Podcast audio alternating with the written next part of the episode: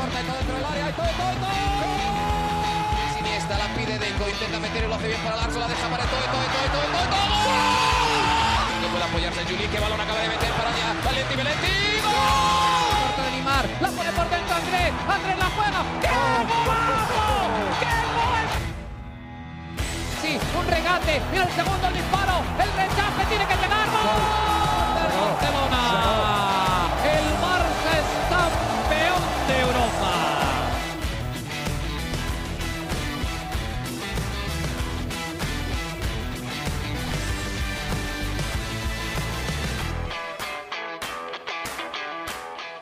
¿Qué tal amigos de ADN Barça? Bienvenidos a una nueva edición de nuestro podcast en esta previa al Clásico que se va a jugar este sábado en la ciudad de Barcelona. Fútbol Club Barcelona contra el Real Madrid, siempre un enfrentamiento que trae demasiado morbo, ¿no? Demasiada emoción, demasiadas ganas de ver este duelo. Y bueno, lo vamos a comentar en esta previa junto a Mariana Guzmán, que nos acompaña directamente desde Barcelona. Mariana, ¿cómo estás? Bienvenida nuevamente a ADN Barça. Alejandro, ya tengo ganas de Clásico. ¿Qué partido, no? Espera mañana, además aquí en casa, en el Estadio Olímpico de Montjuïc, el primer Clásico que se va a disputar en este estadio. Por ahí, como sabes, la camiseta del Clásico del Barcelona tiene el logo de los Rolling Stones. Y por ahí se veía los Rolling Stones en la ciudad de Barcelona. ¿Qué te parece? ¿Qué te puedo decir? Una camiseta espectacular, los Rolling Stones en la ciudad y muchas ganas de disfrutar de buen fútbol. Así que yo estoy muy emocionada. Los clásicos siempre son demasiado especiales y por supuesto que este no es la excepción. Quería comentar lo que fue la rueda de prensa de Xavi Hernández. ¿Qué dijo Xavi Hernández? A ver. Mira, sabes que hay preguntas de todo tipo, ¿no? Preguntas más relacionadas con el fútbol, preguntas más relacionadas con la polémica y con lo que llamamos en el periodismo un poco de color, ¿no? Pero hay de todo, ¿no? Se le preguntó sobre el fútbol y él decía que tiene una expectativa de que la afición esté allá mañana, o sea, es verdad, la afición no falla en un clásico, eso te lo digo yo, independientemente del escenario, así que nada, espera, él también tiene expectativas altas para la afición. Y en cuanto al Real Madrid, decía que el Madrid ha cambiado el dibujo respecto al año pasado. Vinicius y Rodrigo se desmarcan con mucha facilidad y eso es lo que hay que vigilar. Un punto importantísimo que ha dado muchísimo de qué hablar aquí en Barcelona es la designación de Gil Manzano, ¿no? Siempre hay polémica con el árbitro. Es que, sí, y bueno, Gil Manzano en particular, hay un precedente en el que no favorece, cuando él ha arbitrado, el resultado no está a favor del Fútbol Club Barcelona, mientras que si haces el mismo estudio con el Real Madrid suele ganar. Que esto es una estadística, ¿no? Que el Madrid tenga un promedio de victorias mayor no necesariamente significa que el arbitraje fue la razón por la cual el equipo obtuvo una victoria. Igual en el caso de una derrota. Eso también hay que ponerlo un poco en contexto, porque las estadísticas, si no se interpretan correctamente, puede llevar a un sesgo muy, muy importante. Pero en el caso de Gil Manzano, conocemos al personaje, ¿no? Yo creo que aquí todos hemos visto, hemos sufrido varias decisiones por su parte. Entonces, hay que decir que, bueno, que no ha gustado mucho, ¿no? A la afición esta designación. Obviamente, le preguntan a Xavi Hernández sobre esto y él lo lleva como muy estructurado. Dice, el ordenador ha detectado un árbitro y cuanto menos hablemos de él, mejor. Es un sorteo, ¿no? Siempre bueno, supuestamente, ¿no? Que creo en la honestidad del árbitro. Yo creo que, obviamente, como director técnico, no, tienes que creer en que la designación fue correcta, ¿no? Fue totalmente por sistema, ¿no? Por al azar, por decirlo de alguna manera. Uh-huh. Y lo que comentábamos en episodios pasados, ¿no? Que tampoco podemos estar antes del partido, si bien siempre hay un precedente que en este caso no es bueno, tampoco podemos estar siempre, no, que el arbitraje, porque al final sí es verdad que el arbitraje en España tiene una amplia oportunidad de mejora, esto es una realidad. Tampoco podemos siempre, no, que el arbitraje, al final hay que salir a la cancha, hay que jugar, hay que darlo todo y dejar excusas a un lado, ¿no? Que si el arbitraje, que si esto, que si lo otro. Entonces yo prefiero no entrar siempre en la polémica, más que todo antes, ¿no? Porque el partido no ha comenzado, ya que luego comienza y no me gusta lo que esté viendo, no me gusta la manera en la que sacan tarjeta, etcétera, está bien comentarlo. Pero ya llegar con una predisposición tan clara, a mí me parece que no ayuda, y por eso me parece correcta y necesaria la posición que toma en este caso Xavi Hernández, que es la posición que todos los entrenadores tienen que tomar, ¿no? Una posición neutral y que no puede decir, oye, no me gusta este árbitro. Que al final yo digo, estas preguntas no tendrían tanto sentido, ¿no? Porque sabes que el director técnico no puede. No te va a decir algo distinto. Claro, entonces es una pregunta un poco perdida porque te va a dar una respuesta de rueda de prensa, ¿no? Una respuesta acorde a lo que corresponde sus funciones. Pero la verdad que yo estuve leyendo varios tweets, escuchando varios programas y sí, definitivamente en Barcelona no hay ningún tipo de ilusión con Gil Manzano, como es obvio, ¿no? Claro. ¿Qué más te puedo comentar? Fueron hablando, ¿no? sobre Lewandowski, sobre De Jong, porque hoy vimos a Lewandowski, a Pedri. ¿A quién más viste entrenando? Porque yo sé que tú siempre también estás ahí, independientemente de que andes viajando, porque si escuchan a Alejandro, claro, si nos escuchan distinto, Alejandro es un hombre ocupado también entre sus compromisos, el fútbol y el béisbol. Pero además vimos a, te lo digo yo, Lewandowski, Pedri, De Jong y Koundé. Los nombres que estaban fuera de la mesa hoy estuvieron ejercitándose con el equipo. ¿Cómo te hace sentir esto, Alejandro? Bueno, a ver, lo hemos venido comentando, ¿no? Que quizás llegaban, pero muy forzados al Clásico. Y La realidad es que no creo que ninguno de los cuatro sea titulares. Y dudo que vayan a jugar los cuatro, ¿no? En este partido en algún momento. Ojalá pudieran, ¿no? Ojalá yo me equivoque y estén saludables como para jugar así sea media hora en este duelo. Pero a mí me da la impresión de que uno u otro va a jugar, pero no los cuatro, que sería lo ideal, ¿no? Que bueno, se hubieran recuperado los cuatro para este enfrentamiento y poder tener, que son cada uno en su línea prácticamente fundamentales, ¿no? En el once titular de Xavi. Sí, también es verdad. Pero a pesar de todo eso, el Barça llega bien, ¿no? Sí, o sea, también es verdad que aunque puedan estar totalmente recuperados, no tienen el ritmo de competición y yo creo que llegar a un Clásico fuera de ritmo, independientemente de que estés totalmente recuperado, tampoco viene a ser la mejor idea, ¿no? O sea, en el caso de todos, de repente dosificar unos minutos por aquí de Lewandowski, unos minutos por acá de De Jong. Les preguntaron a Xavi en la rueda de prensa puntualmente sobre Lewandowski y De Jong, y bueno, él dijo, si están al 100%, por supuesto que no hay problema para que jueguen, ¿no? Les preguntaron si saldrían como titular. Obviamente no va a dar la alineación ni va a comentar mucho más. Yo creo que Lewandowski no está mal si estaría como, si arranca como titular, más que todo por lo que representa una figura como él, ¿no? De repente arrancas como Lewandowski, aunque venga un poco fuera de ritmo, tiene un dominio y una veteranía, por así decirlo, que creo que puede ser importante, y en otro momento ya haces tus recambios y apuestas más por los jóvenes, que, por ejemplo, Lamin Yamal, ¿no? Que como revulsivo metas a un Lamin Yamal en el minuto 70, cuando ya las piernas, el equipo contrario están cansadas, cosas pueden pasar. Entonces, obviamente, todos los que vimos entrenando hoy no creo que entren como titulares, no sé si de repente alguno de ellos vaya a entrar, pero también es interesante ver qué se puede plantear. Por ejemplo, yo creo que Lewandowski vendría a ser bastante importante el día de mañana, en el caso de que de verdad esté tan bien. ¿no? Que de verdad su recuperación haya sido tal cual como quisiéramos. Es que pareció que de las lesiones esa era la menos grave, ¿no? Uh-huh. Y además es la posición en la que menos fuerza tenemos, ¿no? Menos hombres que en la calidad parecida a la de Lewandowski no hay realmente.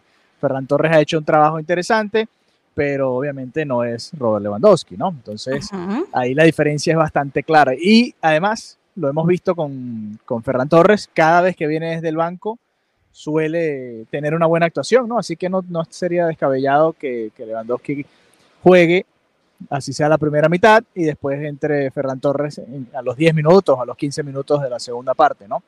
Uh-huh. Exactamente. Creo que sería un buen plan para Xavi. Y le preguntaban también por Pedri. ¿Recuerdas que lo que fue su primer año en el Barça tuvo demasiados minutos, ¿no? También con la selección. Y hay esta teoría de que le cuesta más, ¿no? Un punto más recuperarse que el resto. Le preguntaron puntualmente sobre si creía que estos partidos que acumuló en el primer año tenían incidencia en esto. Y él dijo que bueno, que eso nunca lo vamos a saber, ¿no? Que las lesiones son multifactoriales, que de igual forma con Pedri iban en los plazos previstos, que no hay ningún problema con él.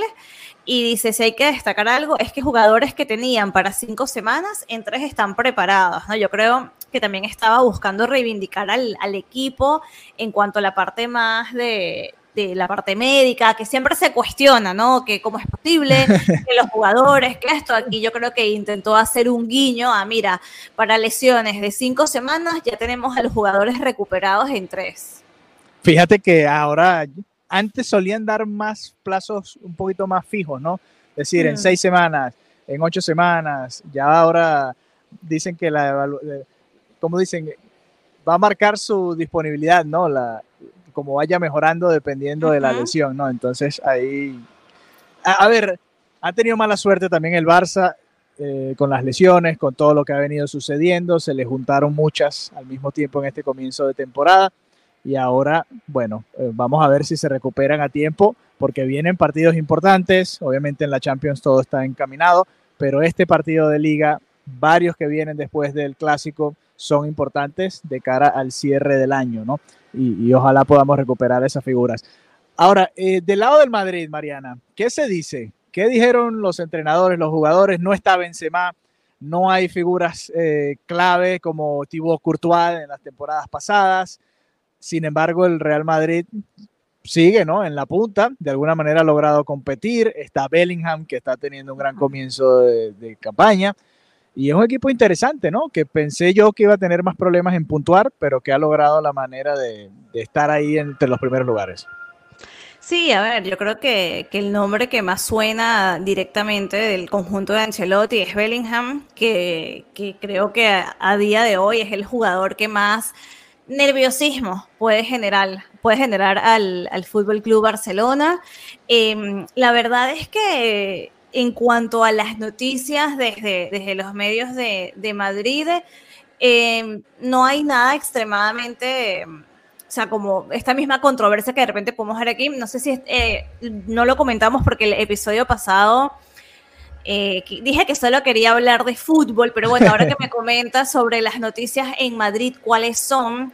Ajá. Tengo que poner un poco en contexto que esta semana un directivo del Fútbol Club Barcelona, cuyo nombre, la verdad que ni me interesa mencionar, no lo recuerdo directamente, y escribió un tuit, ¿no?, donde tachaba a Vinicius de payaso, donde decía que no era racismo, que era un payaso y que había que darle una colleja o un lepe, no sé cómo se dice en cada país. Okay. Y un golpe en la cabeza. Sí, exacto, como un golpecito en la cabeza. Entonces, nada, al final es un tuit que no se puede permitir por parte de un directivo, ¿no? Yo creo que de ninguna institución, sea de fútbol, sea de cualquier lugar, claro. El tweet fue borrado inmediatamente, no se le permitió a ese directivo asistir al Clásico de baloncesto, que fue en el Wisink en Madrid, uh-huh. Y bueno, nada, se tomó como las medidas que el club consideró oportunas, ¿no? Ya siendo algo tan lamentable que un directivo se exprese en esos términos. Estamos hablando de que no es un hincha, no es un fanático, es un directivo, ostenta un cargo de directivo y de alguna manera, al ser parte de una junta directiva, eres portavoz de una institución. Entonces, la conclusión y lo que se desprende de esto, y por eso lo traigo a colación, es que la noticia en Madrid, más que todo, ha ido de la mano de que Florentino Pérez, en función de este tuit, no va a venir a Barcelona. Ah, sabes que es habitual, que hay la comida entre presidentes. O sea, están haciendo lo mismo que el Sevilla. Sí, Alejandro, pero al mismo tiempo no, porque el Sevilla hizo un ataque absolutamente involuntario y desproporcionado y fuera de contexto en relación a Negreira. Y en este caso, y tengo que ser objetiva, ¿no? Si alguien hace un tuit contra un jugador, alguien de la junta directiva de otro equipo hace un tuit contra un jugador donde además queda minimizado un tema tan delicado como lo es el racismo, donde lo calificas de payaso y hablas de una colleja, yo tampoco te considero, yo tampoco tendría ganas de sentarme en un palco y en una mesa si el caso fuera al revés, ¿no? Entonces, no es lo mismo que el Sevilla lo hizo sin ningún sentido, fue como una agresión gratuita al Barça. En este caso no es gratuita, en este caso yo creo que ese directivo se equivocó horriblemente con ese tuit, que aunque lo haya borrado, el daño está hecho. Y puedo entender la posición que en este sentido está tomando Florentino Pérez. Aquí lo consideran desproporcionado, pero yo sinceramente no lo veo desproporcionado. Yo, no sé cuál es tu opinión. Si fuera al revés, si hubieran insultado a un jugador del Barça, un directivo blanco, ¿cómo te sentirías? No sé si, ¿qué opinas tú?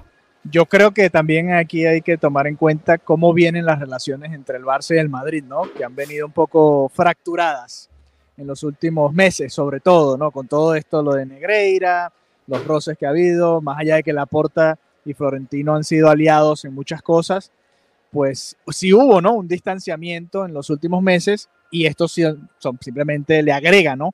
A todo esto que se está viviendo. Yo no, a ver, estoy de acuerdo contigo, no sé si yo como directivo no iría, yo igual iría, más bien lo hablaría con mi par, ¿no? Que es Laporta. Pero bueno, entiendo que ellos tienen maneras de enviar mensajes y es otro tipo de diplomacia, ¿no? Distinta a la que uno maneja. A ver, igual no afecta en nada al partido, ¿no? Sí, exacto. Es como que al final el partido se gana en la cancha y no en un palco. O sea, si te pones a ver, yo hasta hace unos años, 4, 5, 6 años, ni me interesaba quién estaba en el palco, ni era noticia. Si hubo un presidente o no, es que era como que no vino. Ah, ¿y a quién le importa? Esa es la realidad, ¿no? Que ahora trasciende, ahora tenemos demasiada información, que si tal directivo del Sevilla dijo esto en otro momento, ¿qué? ¿Quién? No sé, si no me hablas de un jugador, es que no interesaba. Y obviamente ahora, ya que cualquiera puede tener una red social o que hay tanto acceso a la información, estas cosas trascienden. La verdad no es relevante si el presidente de un club va o no a un partido, porque nadie va a ver al presidente, la gente va a ver el equipo y a ver la contienda en el terreno de juego. Pero nada, esto es un poco la noticia que mayormente se mueve en Madrid, ¿no? Esta no asistencia por parte de Florentino Pérez al Estadio Olímpico de Montjuic. Igualmente, la rivalidad siempre ha existido y la rivalidad a nivel de... Es lo que comentamos hace tiempo, ¿no? Que de repente los fanáticos la viven mega intensamente y luego ves que entre presidentes se reúnen y llevan a cabo proyectos y velan también por sus intereses, ¿no? De manera conjunta. Entonces, sí es verdad que pueden ser eternos rivales, pero también es verdad que hay muchas cosas que no sabemos, ¿no? Hay mucho tema de negociación, hay muchos asteriscos que como tal no conocemos, pero bueno, da igual, es lo que dices tú. O sea, es que es indiferente qué presidente o qué directivo va o no. Igual Xavi, cuando le preguntaron en la rueda de prensa sobre la rivalidad, bueno, lo dijo que lo dijo de la mejor manera, ¿no? Que al final es una rivalidad que quiere llevar bien, que es una rivalidad que quiere llevar siempre con ese respeto que ha sido mutuo. Y cuando le volvían a preguntar sobre este tema del tuit, directamente él cortó al periodista y le dijo, bueno, yo creo que O sea, que él no iba a meterle un clima más tenso al partido y hasta yo creo que fue un momento incómodo con el periodista porque le dijo, bueno, ya no merece la pena que me sigan preguntando esto, buenas noches, y ya dio por terminada la rueda de prensa. Sí, el periodismo siempre trata de ponerle un poquito más de picante a la cosa, ¿no? Que no le hace falta, ya de por sí se juegan el liderato de la liga, es el clásico, es el primer enfrentamiento de la temporada, ya de por sí ya trae buen ambiente, ¿no? Si el Barça gana, supera al Madrid, dependiendo de lo que haga el Girona, pues podría ser líder en solitario, así que ya tiene buen ambiente, ya tiene una buena previa, ¿no? Este partido entre el Real Madrid y el Fútbol Club Barcelona de este sábado. Vamos a mojarnos, Mariana. Esto no nos gusta mucho, pero bueno. No, Alejandro, mojate tú, olvídate. Yo te escucho, yo te escucho. Ok, me voy a lanzar yo primero a la piscina. Ajá. A la pileta, como le dicen por allá. Bueno, no, eso es argentino. Ah, ¿verdad? Entonces, ¿cómo le dicen? Sí. A la alberca. Ay, no sé, yo creo que dicen piscina. ¿Sí? Bueno, vamos a preguntarle a nuestros amigos de ADN Barça que están allá en las diferentes regiones de España y de Latinoamérica, que nos digan cómo le dicen a la piscina, ¿no? A ver, yo sinceramente veo este partido para empate, realmente. Lo veo muy parejo. No, el Barça, si tuviese todas sus figuras principales, yo lo daría como favorito para este enfrentamiento. Veo que tiene problemas en defensa, veo que le cuesta a veces terminar de marcar las ocasiones que genera, y lo mismo veo del Real Madrid, ojo. Entonces, lo veo muy parejo, yo diría un 2-2, porque los dos equipos están generando muchas ocasiones y están recibiendo goles o permitiendo que el equipo rival también domine y genere ocasiones. Entonces yo me voy a ir con el 2-2. No me gusta pronosticar empates, pero creo que es lo más realista para este partido. Ustedes también nos pueden dejar su pronóstico, ya que Mariana no quiere participar. Yo no quiero, porque te digo por qué no quiero dejar pronósticos, porque soy malísima con los pronósticos. No, Alejandro. Yo también, pero es divertido. Yo es que soy muy mala con los pronósticos y siempre es lo contrario, o sea, es como lo que yo digo pasa lo contrario. Bueno, entonces ¿de qué va a ganar el Real Madrid? Es que te lo juro, tal cual, nunca la pego, ni con goles, ni con nada, así que por eso nunca me gusta mojarme con los resultados.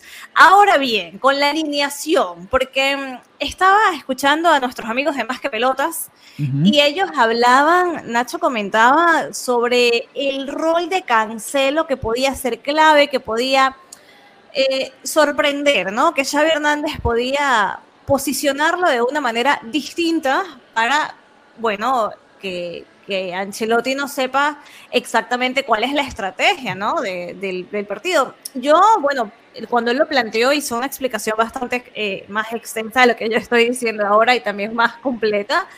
Yo creo que puede ser una manera interesante de sorprender, aunque sí es verdad que Cancelo ha tenido unas pérdidas que a mí me resultarían preocupantes, entonces no sé si quizás la sorpresa pase necesariamente por ahí, si sea la mejor opción, porque si bien es un muy buen jugador, oye, ha tenido unos errores, Alejandro, que no sé si dé para ser él el jugador diferencial. De hecho, en relación a Cancelo, le preguntaron a Xavi y él decía que su falta, estas pérdidas, mejor dicho, no eran por falta de confianza, que él se siente importante, que se siente útil y que es un jugador que se atreve, pero que obviamente hay que minimizar las pérdidas abajo y que atreverse, pero más arriba. Entonces no sé si también quizás por ahí,